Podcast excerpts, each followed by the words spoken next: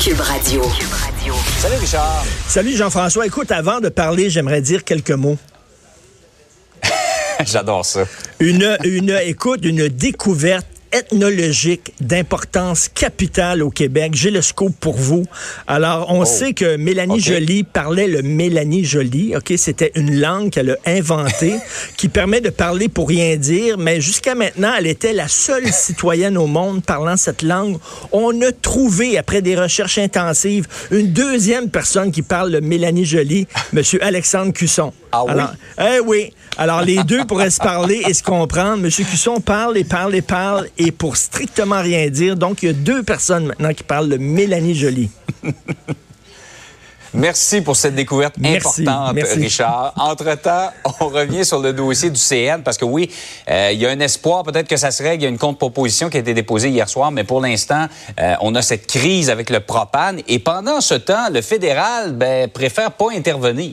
Écoute, où est le fédéral? Est-il parti prendre son Beauvril? Ça n'a aucun sens. Alors que le provincial, on a bougé, on a vraiment essayé de de- d'augmenter le- le- les réserves de propane. On sait que les cultivateurs ont besoin de propane. Ça, on l'a appris au cours des derniers jours. Je ne savais pas ça pour faire sécher les grains de céréales. Et ça a été extrêmement difficile. Déjà pour eux, qui avaient le climat contre eux, hein, c'est-à-dire qu'il faisait froid, un hiver hâtif.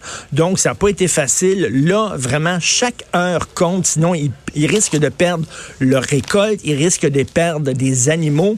Donc, ils n'arrêtent pas de dire, ça fait une semaine que ça dure, cette crise-là. Ils n'arrêtent pas de dire, écoutez, aidez-nous. Le provincial a écouté les cultivateurs, mais là, au fédéral, il y a M. André Lamontagne, le Paul Lara qui a interviewé André Lamontagne, le ministre de l'Agriculture, qui a dit qu'il a parlé à Marc Garneau, là, de Man in the Moon, en fédéral. Euh, le, ministre des Transports. Eux autres, c'est petit train va loin. On voit le train, justement. Petit train va loin. On est train de négocier. On verra. Non, non. là. Chaque minute compte. Qu'est-ce qui se passe au fédéral? Et Justin Trudeau, le lendemain de sa victoire, disait Je vous ai entendu.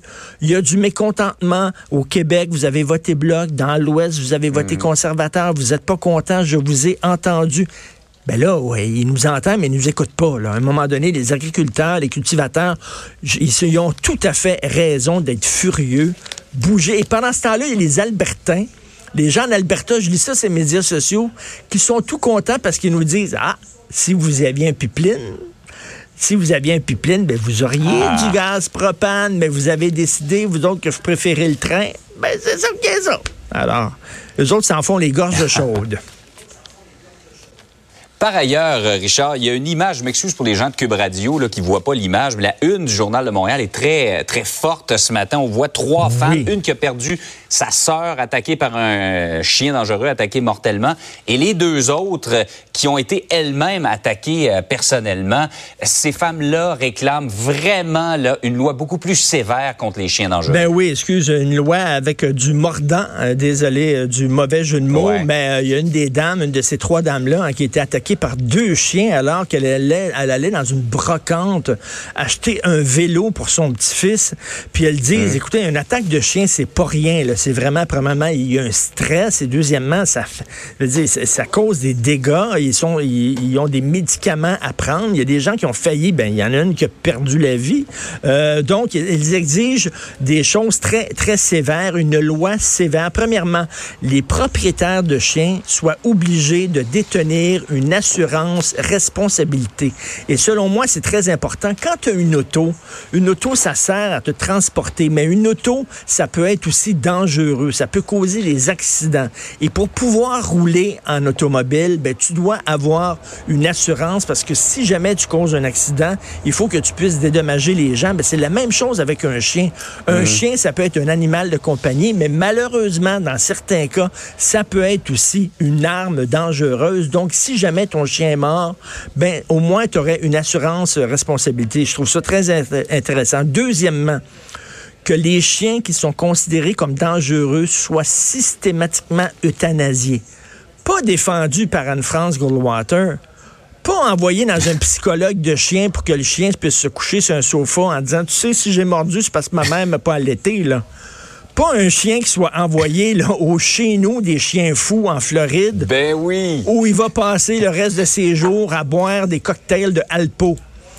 Pas ça, là. Vraiment, là, systématiquement euthanasiés. Et ils veulent aussi un registre provincial des chiens dangereux pour qu'on sache quel chien est dangereux. Là, je reviens encore avec la, métaphore automobile, Jean-François.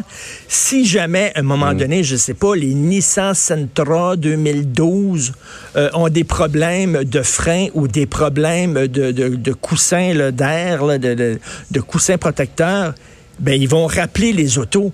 La même chose, on veut savoir mm. quelle marque, quelle marque de chien est potentiellement dangereuse, puis tout ça. Donc, euh, je trouve que ce sont des demandes totalement rationnelles. On verra ce que les gouvernements vont faire, mais on le sait qu'au municipal, une des premières choses que Valérie Plante a faites en arrivant au pouvoir, c'est d'abroger la fameuse loi qui avait été votée mm-hmm. contre les chiens dangereux.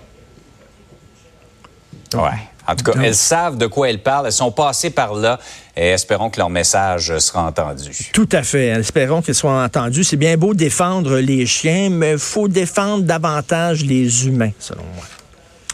Bonne journée. Richard, merci beaucoup. Merci. Bonne journée. Bonne journée. Ici,